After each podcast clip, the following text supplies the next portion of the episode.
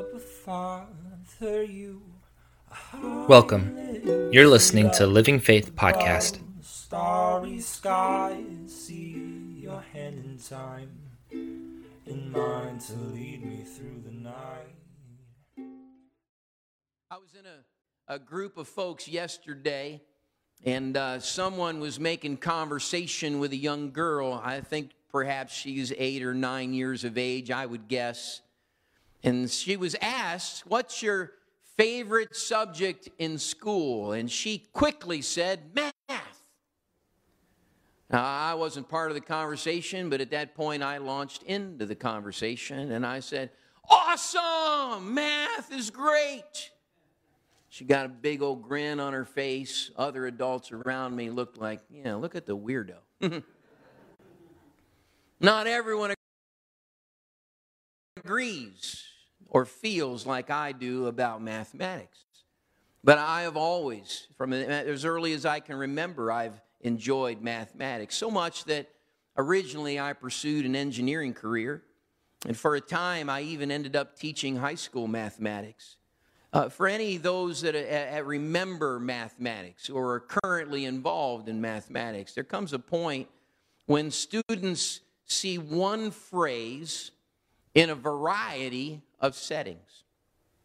It labels uh, like sets of exercise problems or problems that were usually included for me in homework. And the phrase carries over. You see that phrase in quizzes and tests and exams. What phrase are you talking about, preacher? I'm talking about the phrase complete the equation. Complete the equation.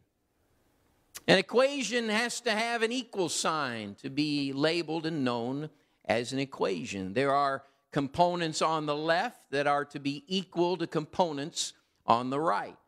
These are equal to these. These inputs generate these outcomes, complete the equation. Maybe you're a, a modern chef in your household, and when you look around the cupboards and the refrigerator, you see really, I've got two or three basic items for dinner tonight, and you wonder, what can I cook from these items? And so you turn to the internet and you type into a search engine chicken, black beans, and cauliflower, and just see what comes back that you might be able to make from that equation. What dinner output is going to follow the ingredient input? What will complete the equation? Don't we do some of this with Christianity as well? sometimes even in, in reverse. Rather than looking at our potential input and the potential outcome, we, we have an outcome already in mind.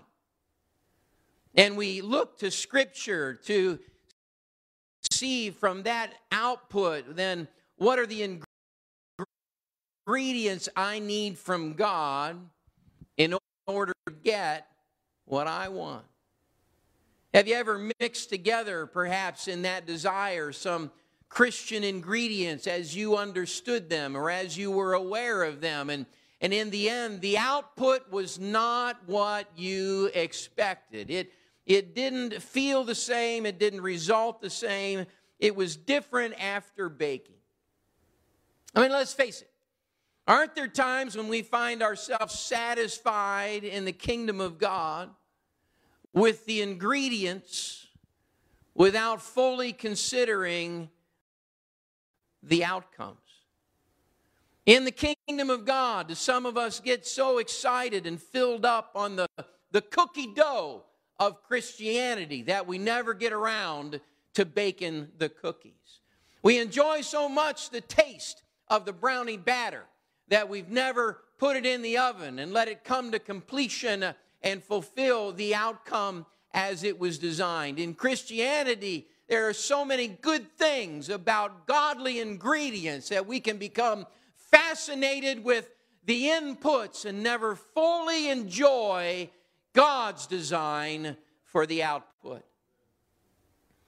Today, I want to talk a little bit about both inputs and outputs in Christianity. I'll talk about a God equation, if you will. I'm going to talk specifically about completing the equation, completing the equation. In your Bibles, if you read through the book of Acts, you find in those middle chapters of Acts, there are some interesting things that are happening in the early church. In chapter 7, under the eye of the high priest and in the ears of those who've accused him, Stephen preaches an eloquent message of the gospel of Jesus. He, he reflects on Old Testament practice and prophecy, and he connects these to Jesus' life, that he is the fulfilled Messiah. He concludes his discourse as all are fastening their eyes and ears upon him. He concludes his preaching by labeling his accusers as stiff necked and resistors of the Holy Spirit. Now, that's a sermon ending. They weren't pleased with that ending, and consequently, they stoned Stephen to death. As they did so, a guy by the name of Saul from the city of Tarsus was standing by, and he was in agreement with the execution. He thought what happened was just. In chapter 8 of the book of Acts, Saul begins his crusade against believers. It's recorded that he ravaged the church, going from house to house, dragging Jesus' followers off to prison. At the same time, though, the work of the Lord keeps going forward. A, disciple by the name of Philip went to Samaria, and in Samaria he preaches the word of the Lord, and by the power of Christ, unclean spirits came out of those who were being tormented, and many who were lame and paralyzed were healed by the power of God. In, in the course of that happening, one onlooker, a man by the name of Simon, he was a sorcerer. The word says he believed the preaching. In fact, he was baptized at the inspiration uh, of Philip's preaching. But he, mistakenly thought when he saw people receiving the gift of the Holy Spirit, he thought you know what? I can lay out a few dollars and you can teach me how to give that to people as well. It's also in chapter 8 that Philip encounters an Ethiopian court official who's got some questions about the writings of Isaiah. And Philip gives him a personal Bible study as they're riding along in a chariot. And the Bible study concludes with that court official being baptized according to the Word. Now, Acts chapter 9, there's a pivotal change. This Saul of Tarsus, the great persecutor, is knocked to the ground by an amazing light from heaven. And as he goes down, it's the voice of Christ Jesus speaking to him from glory. Blinded by the experience, he, uh, Saul sat for three days in Damascus, and while there, he didn't eat and he didn't drink. The Lord Jesus was interested still in Saul, and he sent Ananias to him. And Ananias prayed for Saul. Saul received his sight again, and he received the Holy Spirit. Then he was baptized into the kingdom. Almost immediately, I can't, I don't know how I could imagine this. I can't think of a parallel, or maybe I haven't thought long enough about a parallel, but Almost immediately, this man comes from his house. He's been blind for three days. Uh, another preacher comes by, prays for him. He's healed of his sight. He's filled with the Holy Ghost. He's baptized. And almost immediately, he goes to the synagogue and begins preaching Jesus, the very one he was trying to trounce out. He begins preaching how Jesus is the Messiah, and he had been so bent on crusading against them. The Bible says he preached that Jesus is the Son of God, and he argued convincingly that Jesus was the Christ. Now, this made a mess of the society of that time. Damascus is in an uproar. Nobody's sure what to believe. The followers of Jesus think he's bluffing. Followers of Jesus think it's a ploy to bring them out from their places of hiding and places of protection. They think if they reveal themselves as followers to this one who had been a persecutor, it's surely a trap to bring them off to prison and judgment as well. On the other hand, those Jewish leaders who had empowered him and encouraged him to persecute Christians, they're standing around scratching their heads on not liking what he's saying, not liking what he's preaching, not liking what he's supporting. In fact, so much so, they made a scheme to kill him. But the Bible says in that chapter that associates, friends, People who believed in Saul snuck him out of the city at night, spared his life. A disciple by the name of Barnabas believed in him, took him to a city called Caesarea, and from Caesarea they sent Paul, Saul, Paul, on to Tarsus, where he remained for a while. And then, in Acts chapter 9 and verse 31, we read this.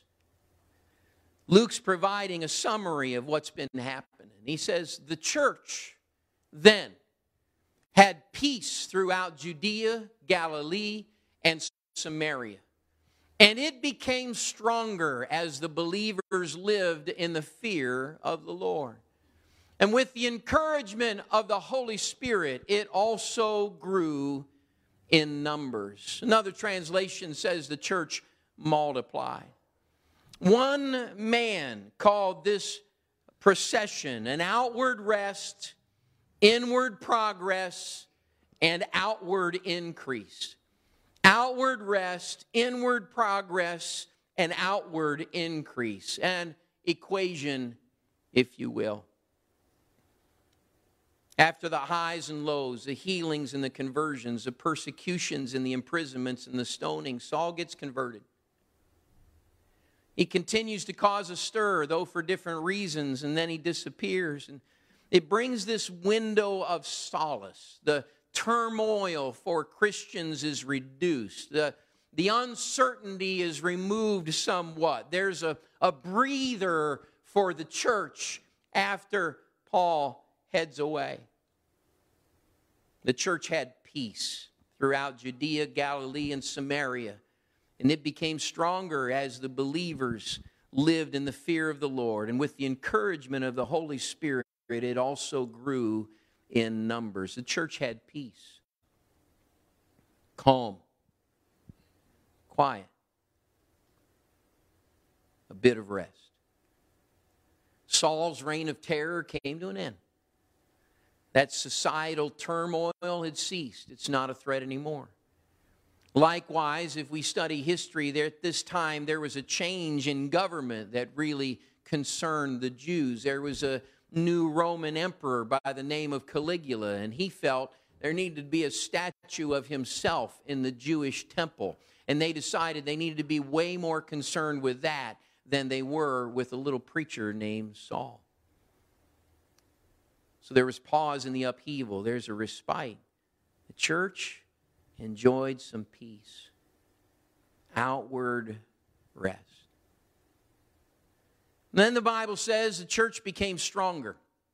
Strength came as believers lived in the fear of the Lord. Strength that was due to the believer's attitude, their demeanor toward the Lord. As I preached a few weeks back, the fear of the Lord is regard, it is honor, it is respect, it is placing Him higher and placing ourselves lower. It is recognizing we are but His creation and He is the creator of the universe. And from this passage, we see strength comes as we surrender to His power and His glory. As I heard one preacher say not long ago, routine without surrender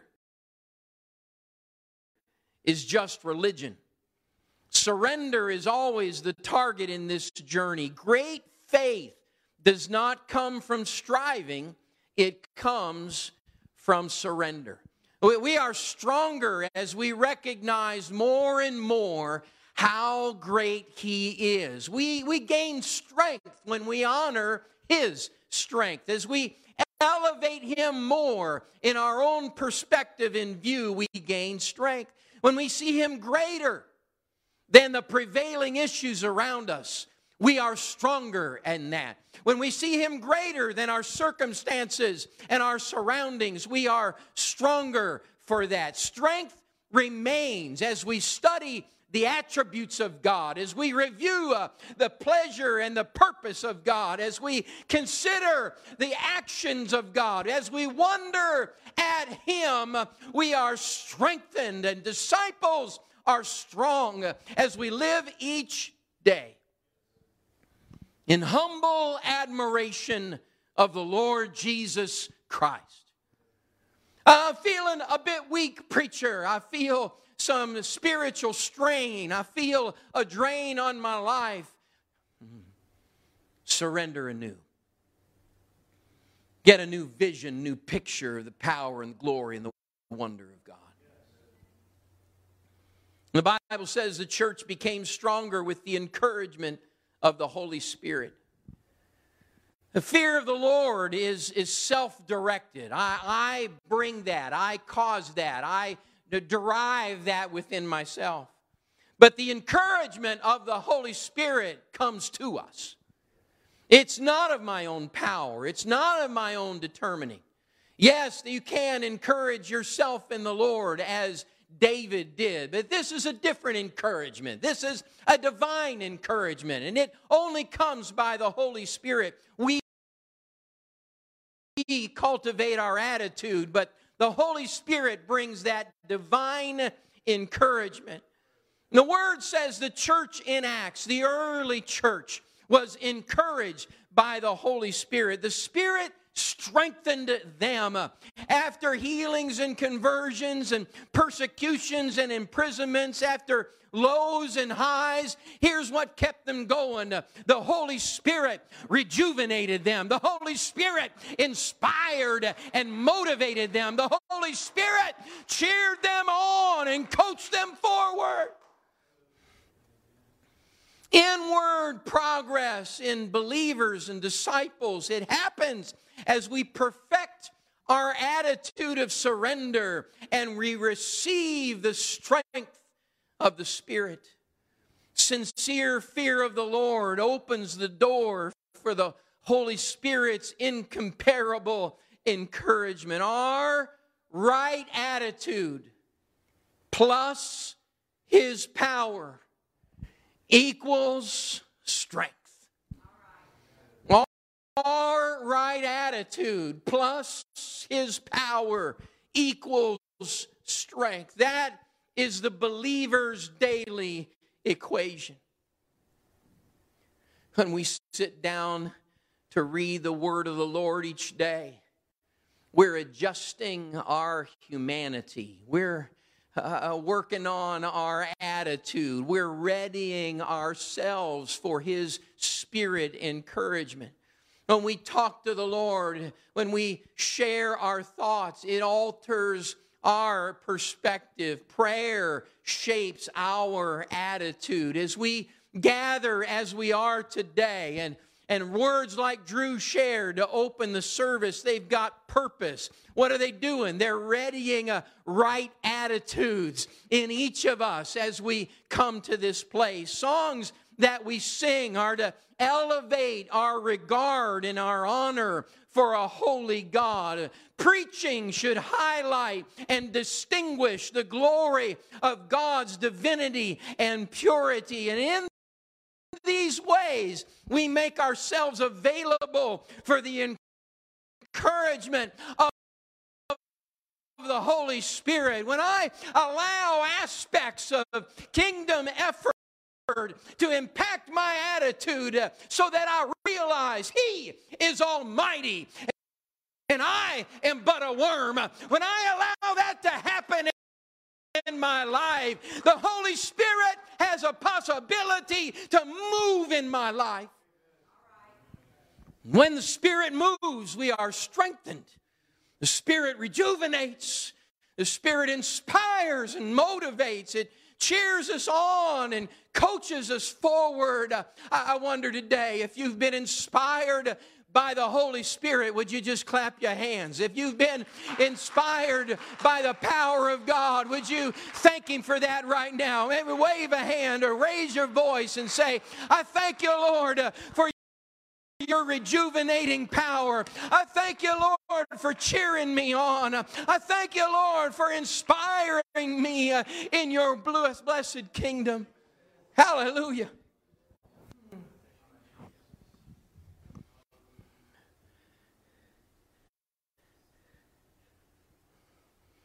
So Luke offers, and he does this a few times in the book of Acts. I just chose this one, but he offers this little summary bullet point in Acts 9 and verse 31.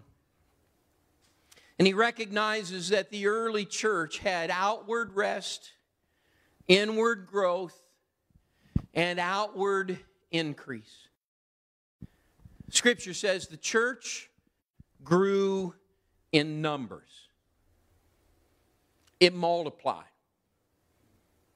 The growth was not just personal growth or individual strength, the church grew in numbers. More people found Jesus. More people believed in Christ. More people surrendered to Him. More enjoyed His encouraging spirit. The church grew in numbers. I, I want us to understand and recognize today peace is wonderful, surrender is essential, encouragement is divine, but multiplication completes the equation. Uh, can I declare to us today the Lord's church is a growing church. The Lord's church is a growing church. His design is for greater than my inward growth. His design is greater than my personal develop. His church is a growing church. Oh, briefly, let me uh, help us to understand. The Acts church didn't grow because the government was favorable. The Acts church didn't grow because society was on its side. The Acts church didn't grow because all the stars aligned and people turning to Christ was an easy choice. No, my friend. The church grows by the encouragement of the Holy Spirit working through disciples who fear the Lord. It's outward rest plus inward progress equals outward increase. That outward growth fulfills the plan, it validates the gospel, and the church grew in numbers. It doesn't take a preacher or a Bible student to recognize the parallels of the early church with the church today. Every now and again, the church gets a little peace around us, a small reprieve, a little bit of let down in the turmoil around us. Most recently, after months of COVID challenge, there is now a measure of peace. Is it perfect? Oh no. But enough for most folks to breathe a sigh of relief.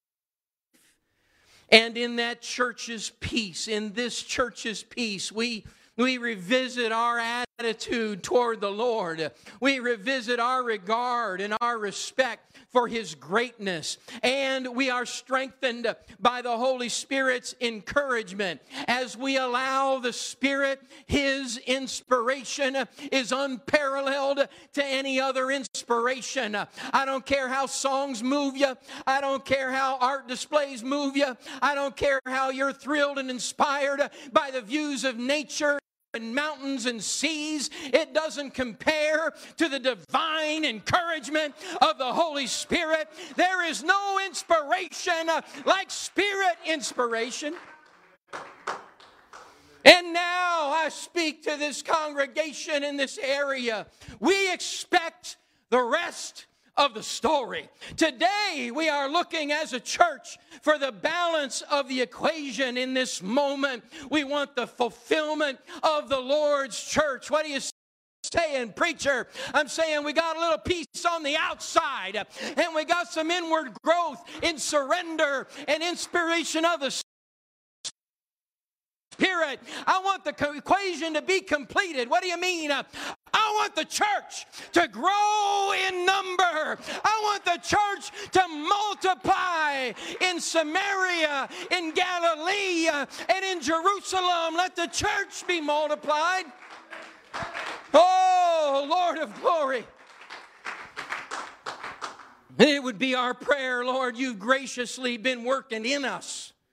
And we welcome you to work through us such that your church is multiplied. Complete the equation. Complete the equation. Complete the equation. I ask you to stand in this auditorium. Together, His power and our surrender equals the church multiplied. His power and our surrender equals the church growing in numbers. I'm inviting us to proclaim this promise as believers and disciples today. I'm inviting to accept this promise, to look for the promise and commit to walk in the promise. I'm inviting prayers that say, Lord, as you create opportunities, I'm following your spirit into those opportunities. Hear me today as I talked about those inward growth elements. If you need a refresher of sur- surrender, if you need a, an element of your life, you've not been surrendering, you've been holding back, you've been protecting that, you've been telling yourself, I don't need to allow God to be king over that. Can I implore you today for the fullness of the kingdom? Get the equation completed and surrender anew and afresh and, and give Him everything. Just hand it over. Just quit holding things back and allow Him to have them. I preached today about the strength of the Holy Spirit. If in your heart and in your mind you're not feeling so strong, maybe you've never received the Holy Spirit with a biblical insight of speaking in a language you've not been trained or taught. If you've never received the Holy Spirit, that's a great great place to start by asking the Lord to fill you, to give you that free gift, to place it into your body and mind, and you are willing to accept the promise of His Holy Spirit. And I, I, I help some others here today. If your inspiration's been dragging, if manners and situations at work or at home or in the bank or you know what life brings to us, it's draining your kingdom inspiration. I remind you today the Holy Spirit is an encourager. The Holy Spirit cheers us on. The Holy Spirit inspires us anew and afresh. It's not just getting a pep rally from a bunch of human beings shaking through a bullhorn and, and shaking some pom poms. No, a divine inspiration of a holy God moving us forward and seeing more. And the third prayer, we're going to pray. You know what? If you're fully surrendered, you think you're good with that? you're fully strong and strengthened by the power of the Holy Spirit, you're good with that. Here's where we need to pray. We need to pray, Lord, complete your equation for the church. Complete your equation in me. Now complete it for the church. Let the church be multiplied. Lord, I surrender to be with you. Work in me and through me for your cause and your kingdom. Those are the three things that I want us to pray today and the musicians are coming. We're going to sing a little bit, but right where you are, right where you are, I want you right now to begin to pray one of those three areas. Would you begin to talk to the Lord right now? Do you need a little increased surrender in your life? Is there some area right now where that surrender needs to come out, where there needs to be a greater dimension of, of placing it in His hands, of making Him high and mighty and the greatest one, surrender to Him? Do you need the inspiration of the Holy Spirit? Do you need some, some strength there? Do you need some encouragement there? Come on, young and old. I, I see some folks reaching out right now, recognizing I've not been as strong as I'd like to be. I, I, I've not stood as tall as I'd like to stand, and I need a refreshing and a renewing and an inspiring of the Holy Spirit.